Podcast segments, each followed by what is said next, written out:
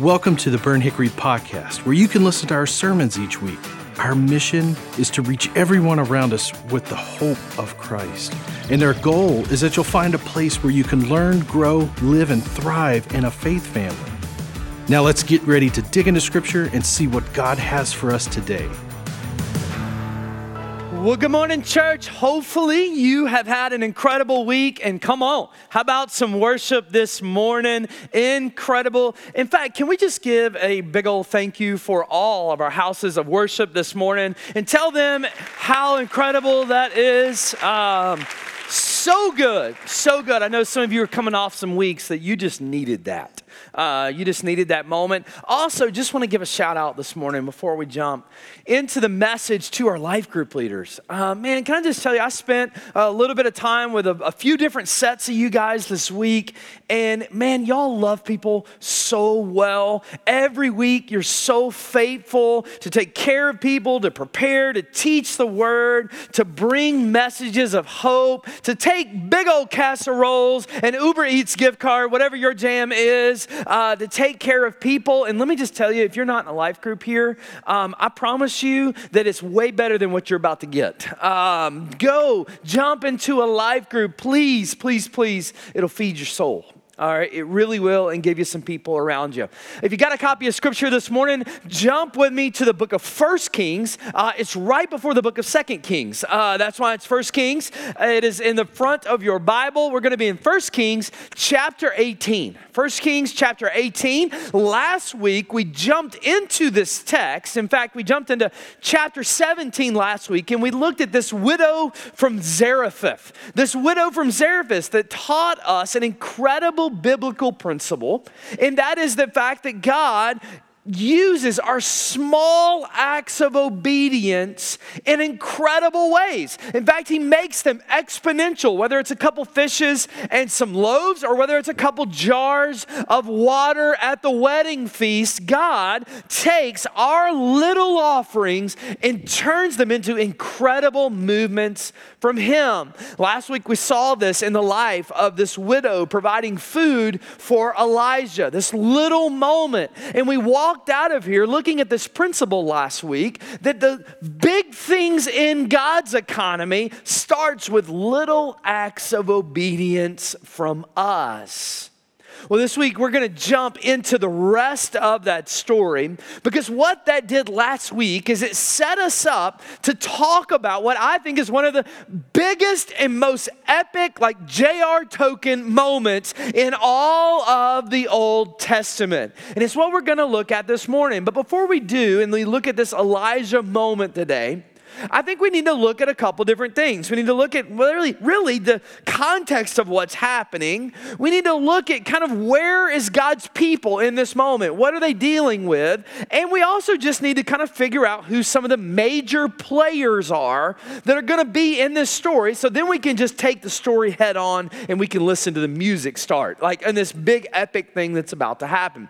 Well, God's chosen people, that's the Israelites. Anytime in the Old Testament that you're reading about God's people, people, that is Israel. It started at Abraham, and God chose the Israelites to be His, to be a special people. They have begun this downward spiral into a life of really not hating on God, but really just allowing some of the old kind of Canaanite idols to kind of creep back into their lives. If you remember right, if you're an Old Testament person, when God took the children of Israel, his people, into the promised land, the first thing that he told them to do was to get rid of all of these false gods, to get rid of these idols, to smash the altars, to get them out of there so that he he would be the true God, the only God, the only one worth their worship.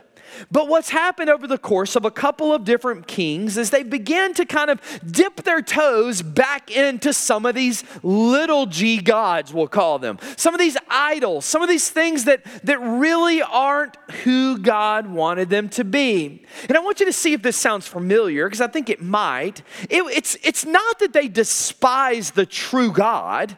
It's not that they looked at God and went, God, I hate you. They never said that. It's just that they just wanted to keep their options open. They wanted to keep their ideas open and they wanted to be able to, catch this, whichever God that it was that fulfilled this need in their life at that moment, they wanted to be able to dip their toes into that God's world. So, in other words, if they felt like today it was this God that was going to give me what my heart's desire was, they chased after that God. And then on this day, if they thought it was the Jehovah God, the real and true God that would get them out of trouble, they chased that God that day. Now, I know that doesn't sound like any of us, and I know that doesn't sound like our culture, but that's what they're dealing with. They're dealing with this idea of they wanted enough God to get them through their troubles, but they wanted enough of the little g gods to get them their pleasures. Amen? That's where they were living. And so, what they were doing is they were on this downward spiral of, of inviting these little idols into their lives more and more and more and more. God's people were. And then comes this guy named King Ahab. Now, King Ahab is an incredibly spineless joker. I mean, he has no intestinal fortitude. He has no ability to stand what he believes in. In fact, if you read the book of First Kings, you'll see that King Ahab, on one side, he loved God. He really did love God. In fact, he named two of his sons, and names meant something in this day. He named the first son after God and the second son after God. He named one owned by Jehovah, and he named the other one Jehovah is exalted. He named two of his sons God, and he came from a godly family, and he didn't want to do anything to upset the gods, but he married this girl named Jezebel. He married this girl named Jezebel. Now, even if you haven't spent much time in church, there's something about the name Jezebel. right? There's something about that. Look, if that's your name, I'm sorry. I'm not, I'm not getting on you. So please know that I love you, but your parents did you wrong. That's all I'm saying, okay? Jezebel, I know it, it's coming. Jezebel is the symbol of evil through the whole Old Testament.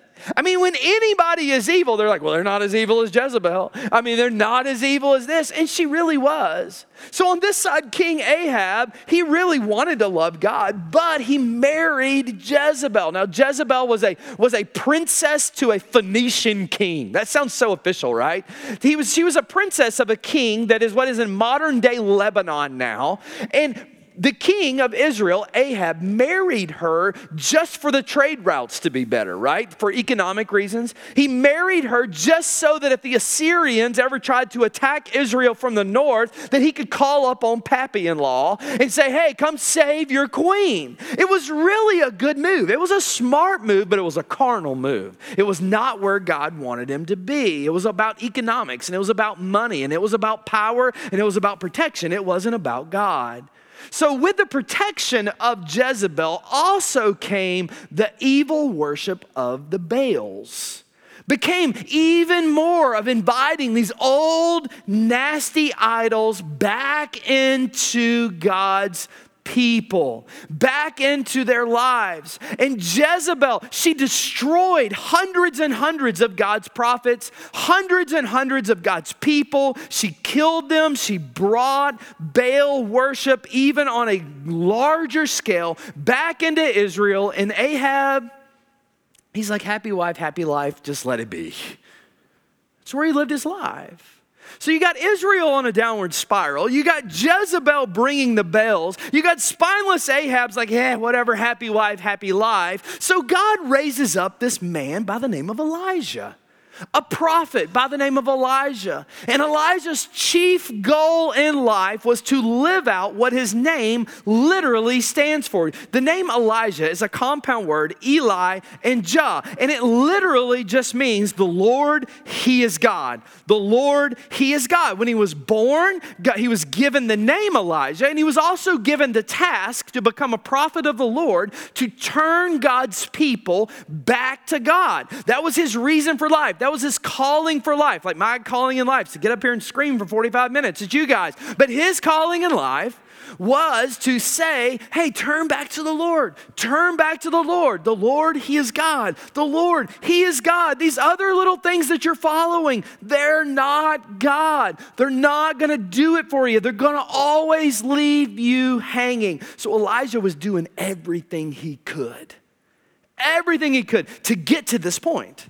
He was doing everything he could to bring these people back, but the people were worshiping Baal, worshiping Baal, worshiping Baal. Now, when I was a little kid, I used to think like Baal was some like evil little statue somewhere, right?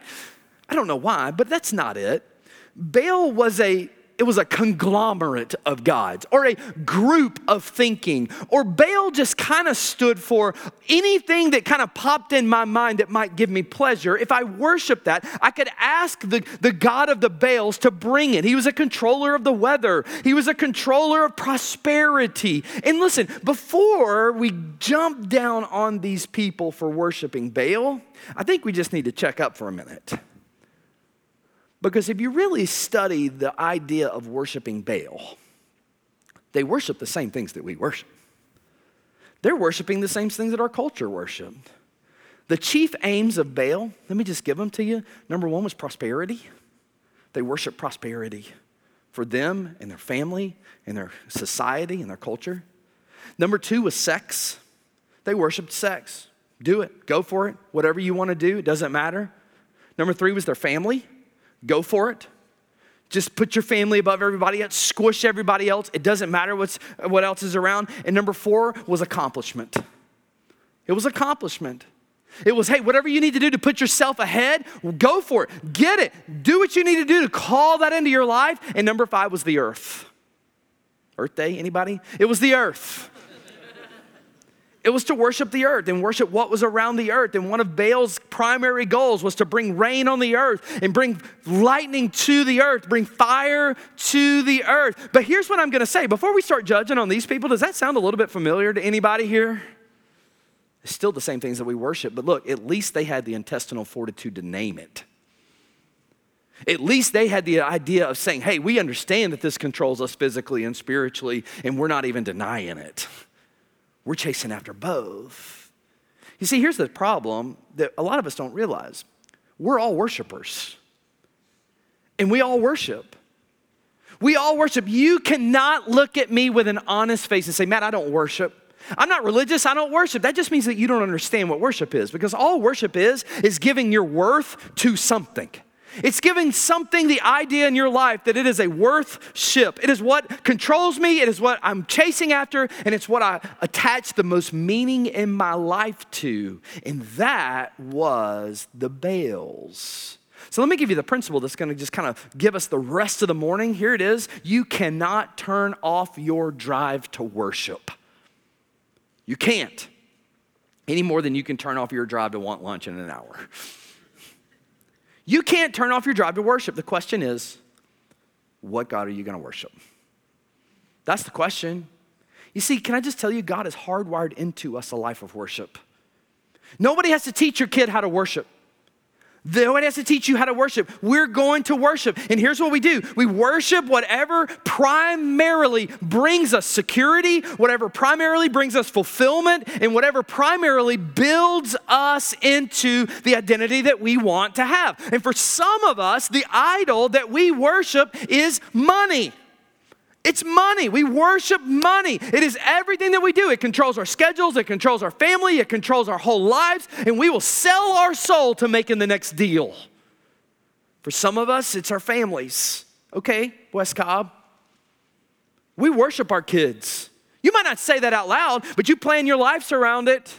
You plan every priority around it. And if they don't get the right grade, the right school, the right team, and the right school, then your life is going to fall apart. We worship our families, we worship identity.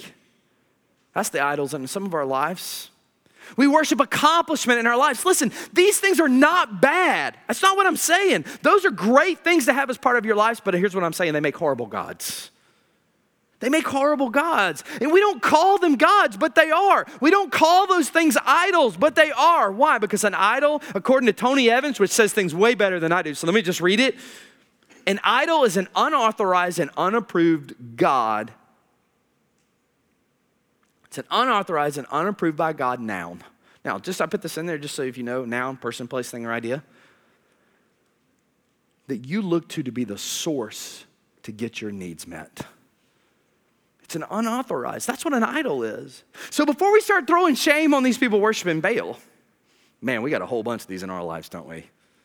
It's those things that give us satisfaction and fulfillment. In fact, John Calvin says it like this the human heart is an idol factory. We just keep producing new ones.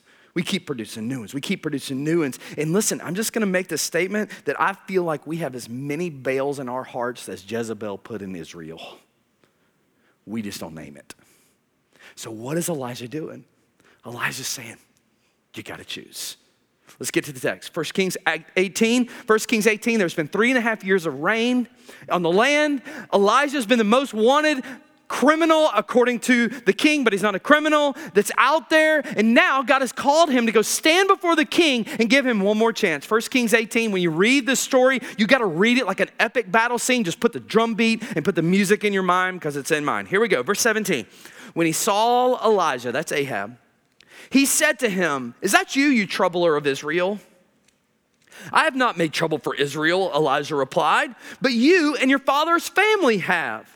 You have abandoned the Lord's commands, Elijah said, and you have followed the Baals. I love this word troubler because this word troubler literally means just one who wreaks havoc or brings trouble. It's like putting a toddler in somebody else's grandma's house, and there's a lot of precious moments. It is one who comes in and causes trouble. Ahab is saying to Elijah, You are the trouble. And then Elijah goes, Excuse me? We're in this mess because you and your family turned from God. You see, sometimes God chooses to hit the pause button on the blessings in our lives to show us what it really is like when we get what we want, and that's not following Him.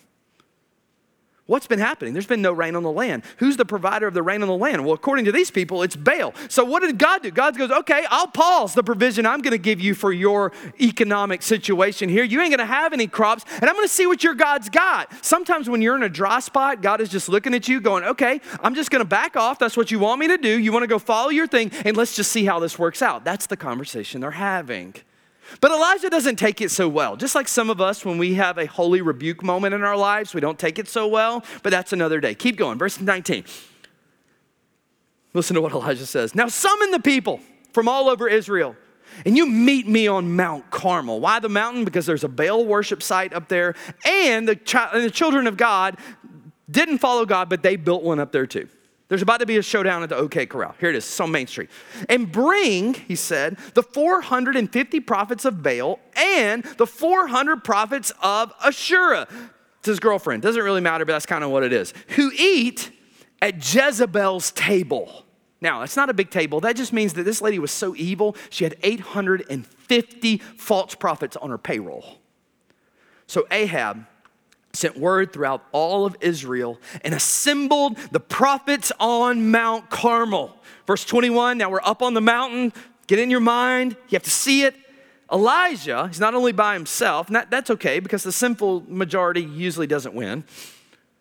Elijah went before the people and said, Get your underliner out, get your highlight out, here it comes. How long will you waver between two opinions? Catch this. If the Lord is God, then follow him. But if Baal is God, then go follow him. Then go follow him. Listen, this statement alone right here is enough for us to close up our Bibles and get to Cracker Barrel. But we ain't doing it. this statement alone is an incredible message that should be written on every billboard in America right now. Because what is he saying? He said, I'm not saying you're hating on God. I'm just saying you are going to have to make a decision. Which God are you going to serve? Which God are you going to serve? And he gives us these truth claims. Let me give you the first one is this. When it comes to God, to not make a decision is making a decision. Now let that sit for just a minute because that's pretty deep for some of you, right?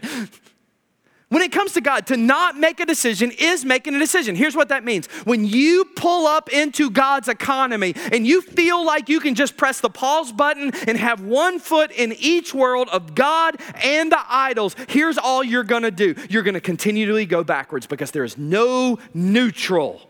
Your natural bent is not to produce a life that walks towards God. Our natural bent is to have a life that is backing away from God, that is backing away from God, and is backing away from God. And when we don't choose, we look like the children of Israel, we smell like the children of Israel, and we begin to put the same things in our lives that they're struggling with. We just don't call it Baal. But here's this look at verse 21. How long will you waver? Between two opinions. You see, Israel, they weren't fully committed to the Baals, but they weren't fully committed to God. They just, on whatever day it was, wanted what they wanted. And listen, they wanted whatever didn't interfere, catch this, with their lifestyle. It's in the text. But here's the problem worshiping God and worshiping Baals, most of the time, are mutually exclusive. And when we don't choose are bent toward evil, I'm putting me in this case, automatically begins to pull back. What does Elijah say? What does he say? He says, Quit wavering. Now, look, this is going to be pretty raw. I'm not going to lie, but we need to hear this.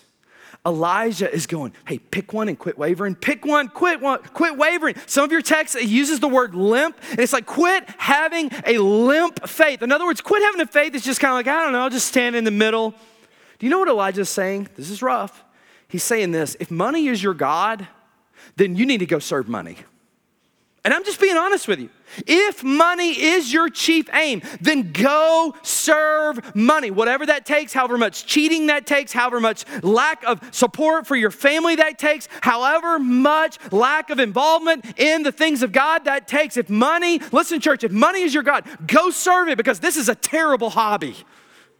It's a terrible hobby. What else is he saying? He's going, hey, listen, if approval is your God, then go get it. Whatever you need to do, whatever humps you need to jump through, no matter hoops that are there, go serve money. Live your life exclusively for the approval of others, or you're always going to be miserable if you don't. Go do it. What is he saying? If beauty is your God, if beauty is your God, Elijah's looking at these people going, then go serve beauty. Go get it lifted, tucked, plumped, or whatever it is. It doesn't matter. Go do it and don't worry about the rest of this stuff. What is he saying? If romance is your God, then go romance your way into the next world. Leave your family, leave your kids. If that's your God, go serve it. If sex is your God, go make all of your dreams come true. Go make them all come true. But, what did he say? But if Jesus is your Lord, then go chase him.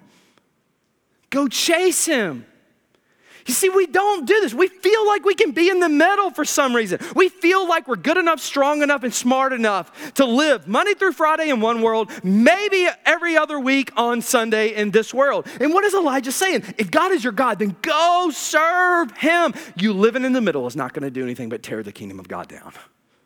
What did Spurgeon say? I've used this a couple times before. He says, most Christians are trying to be a little bit in the world and a little bit into God. But they're enough into the world to be miserable in God, and they're enough into God to be miserable in the world. How long will we go between? Keep going to the story. I love this. Verse 21. Elijah went before the people. He said, How long will you waver between two opinions? If the Lord is God, then follow him. If Baal is God, then follow him. But catch this. But the people said nothing.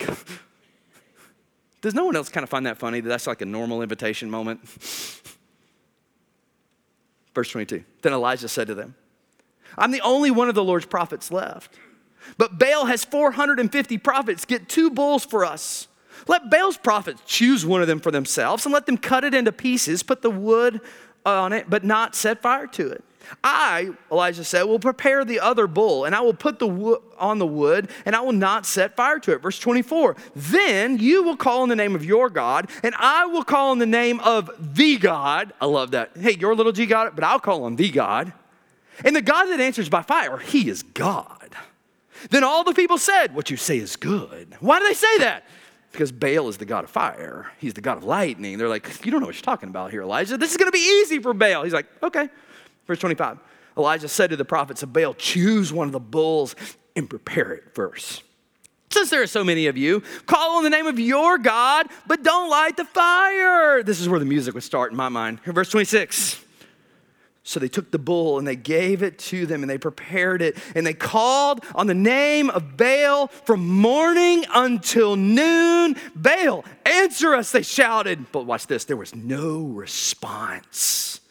No one answered. They danced around the altar that they had made. Here's truth number two idols will always go silent and abandon us at our greatest time of need.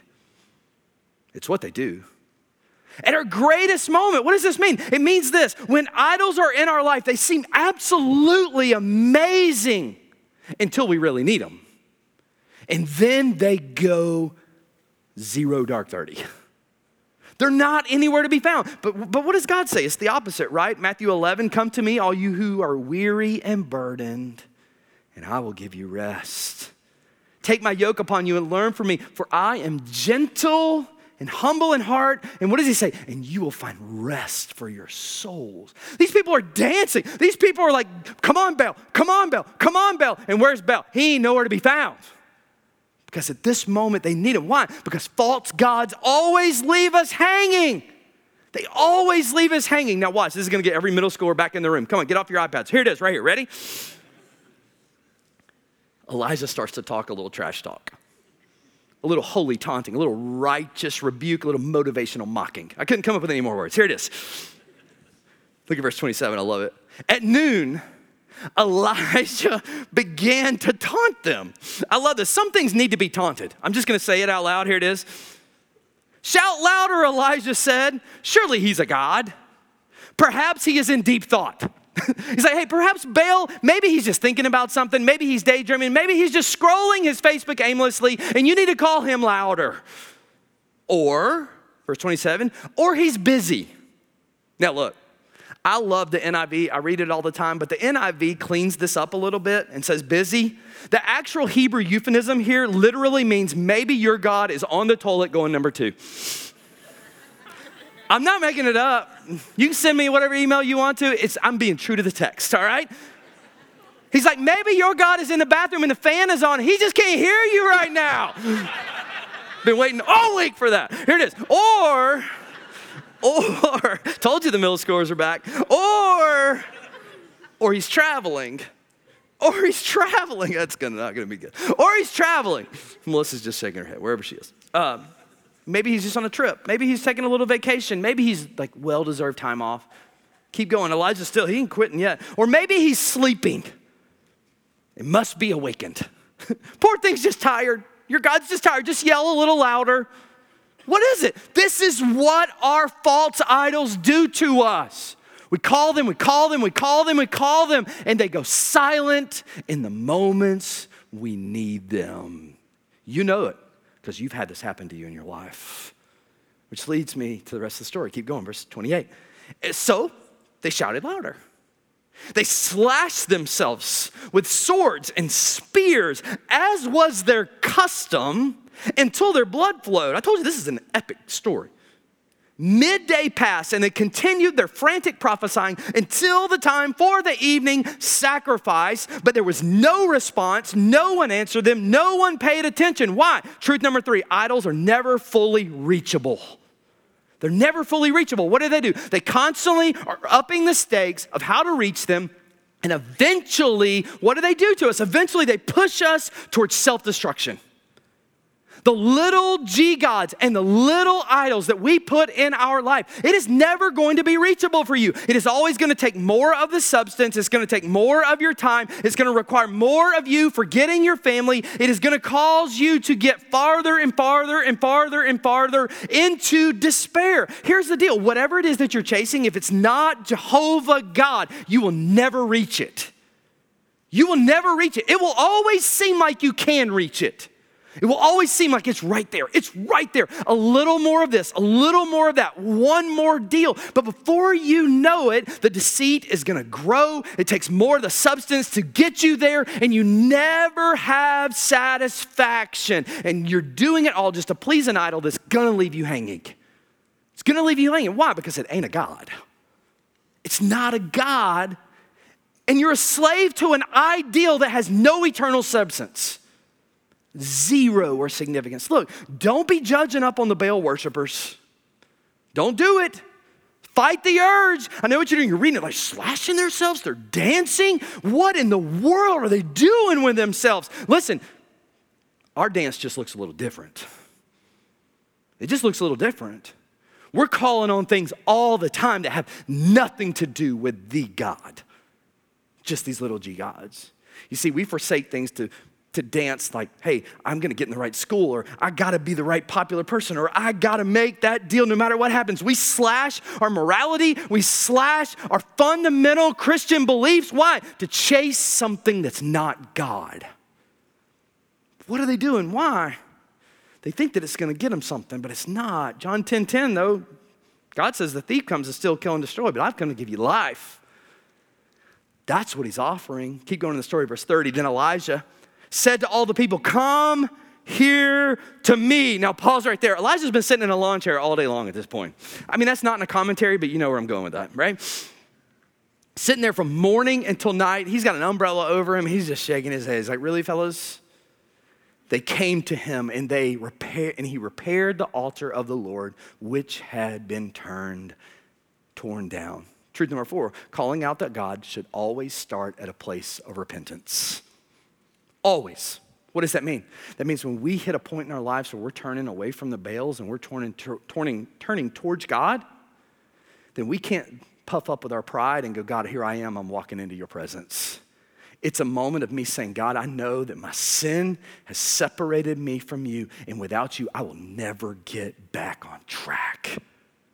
That's what he did. What did he do? He started at the altar. What was the altar? It was the place the sacrifice went. What was the sacrifice for? It was to cover their sins. Who is Jesus to us? He is our sacrifice. But we must approach God at salvation in repentance that I'm turning from who I was and I'm turning towards you. But every single day, out of a state of repentance, me coming before the Lord and saying, God, today I can't do it without you. I've already failed you and I need your presence in my life life? Are you honest enough to do that? Is the question. Verse 31 Elijah took the 12 stones, one for each of the tribes descended from Jacob, to whom the word of the Lord had come, saying, This name shall be Israel. Watch this. With the stones, he built an altar in the name of the Lord, and he dug a trench around it large enough to hold two sheaths of seeds, that's 24 pounds. He arranged the wood, he cut the bull into pieces, he laid the wood on the altar, and he said to them, Fill four large jugs with water, pour them on to the offering and onto the wood. Do it again, he said, and they did it. Do it a third time, he ordered, and they did it a third time. For those of you non math people, that's 12 jars of water. That's not how you normally start a fire. You gotta love it when God's about to show up. Keep going. Love this. The water ran down around the altar, filled up the trench. And at the time of sacrifice, that's the normal afternoon sacrifice to God, the prophet Elijah stepped forward and he prayed. Lord, the God of Abraham, Isaac, Israel, let it be known today that you, God, you are God in Israel, and I am your servant, and I've done all of these things at your command. Answer me, Lord. Answer me so that these people will know, what did he say? That you, Lord, are God. We're coming full circle, right? You, Lord, are God, and that you are turning their hearts back to Him. Truth number five prayer is often the catalyst that connects God's presence and God's power with people. It's often it. It's what connects people to God's power and presence. What did he do? Elijah knew that the altar needed to be fixed. There's some things you don't need to pray about. There's some things God has been really clear on, and that is keeping the altar of our life straight. But then he said, Hey, God, if this is going to happen, it's only going to happen through you and nothing else. And so he began to pray. He recognized God. He called on God. He's like, God, you are the only one that can do this. None of my silly dancing keep going. I love it. This is, this is it. This is, this is when the crescendo, the band is playing. Here it is, verse 38. Then the fire of the Lord fell. Man, to be there at this moment and burned up the sacrifice, the wood, the stones, the soil, and it licked up the water in the trench. And when all the people saw this, they fell prostrate, that is on their faces in front of the Lord, and they cried. Listen to what they cried The Lord, He is God. The Lord, He is God. Now, what does that remind you of? That reminds you of Elijah's name.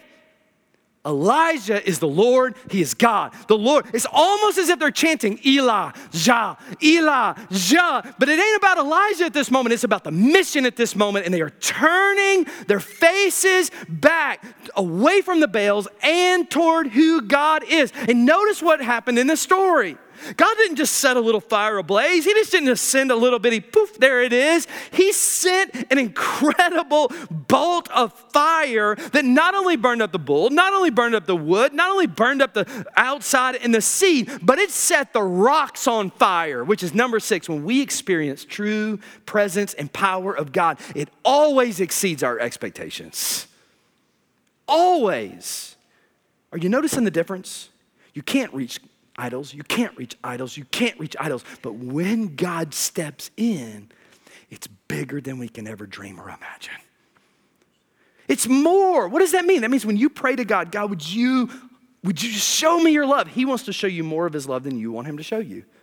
God, would you just deliver me? He wants to deliver you more than you even want delivering. God, would you show me your grace and your mercy? God, show me your power. God says, okay, I will. But listen, you got to choose. You got to choose. Because what does God want to do? He not only wants to meet our expectations, He wants to exceed our expectations. And here's, you know what God wants? Same thing He wanted in the story. He wants there to be no question. No question who God is. Which is number seven. There's only one true God. There's only one. There's one God. And you know what? He ain't going to show up how we need him to show up until we choose. Until we choose. So here's the question. Here's where we land the whole morning. Do you know? Do you know him? You say, man, I feel like we talk about this every week. We do. It's what church is. It's God calling his children back, and it's God calling people from darkness into his light. But listen, you got to choose. You got to choose. You got to choose. Here's the invitation today it's quite simple. Number one, do you need to give your life to Jesus and accept the fact that He is Lord and He is King and He is deliverer and He has offered Himself up to you. Is something in your spirit today going, Yes? Well, Matt, I'm just, I'm, I'm just really not sure. Okay, well, then reach out to us because we want you to be sure. Matt, I, I, just don't know. Something in me is, is pointing me in a direction. Hey, let us help you clarify that. Because what we're talking about here is not what flavor of ice cream you want, it's your eternity. Do you need Jesus? But number two, what is it that's not necessarily up on the mantle of your house, but has taken up that spot in your heart? That's the Baal. I don't know what it is. I'm not assuming to know where you are, but I know this. If we want to see God's power in our life, Choose. If the Lord is Lord, then let's chase him. If Baal is Lord, which he ain't, then chase him. Man, America, we need this. Burnt Hickory, we need this. We need to choose which God will serve. And for me, I'm going to choose the one that is not out of my reach, but came to me and lived for me and died for me and has given me hope. Lord, in this next invitation moment, God, I pray that we don't stand and say nothing. That God, you reach into our souls and you show us if we need you today, God, that, that hey, there are people in every one of our rooms today that would just walk down to the front and, and, and find me and say, hey, I need Jesus. Find one of the other pastors, say, hey, I need Jesus today. There's some that just need to reach out on our next steps text this week and say, hey, I need Jesus. What do I need to do?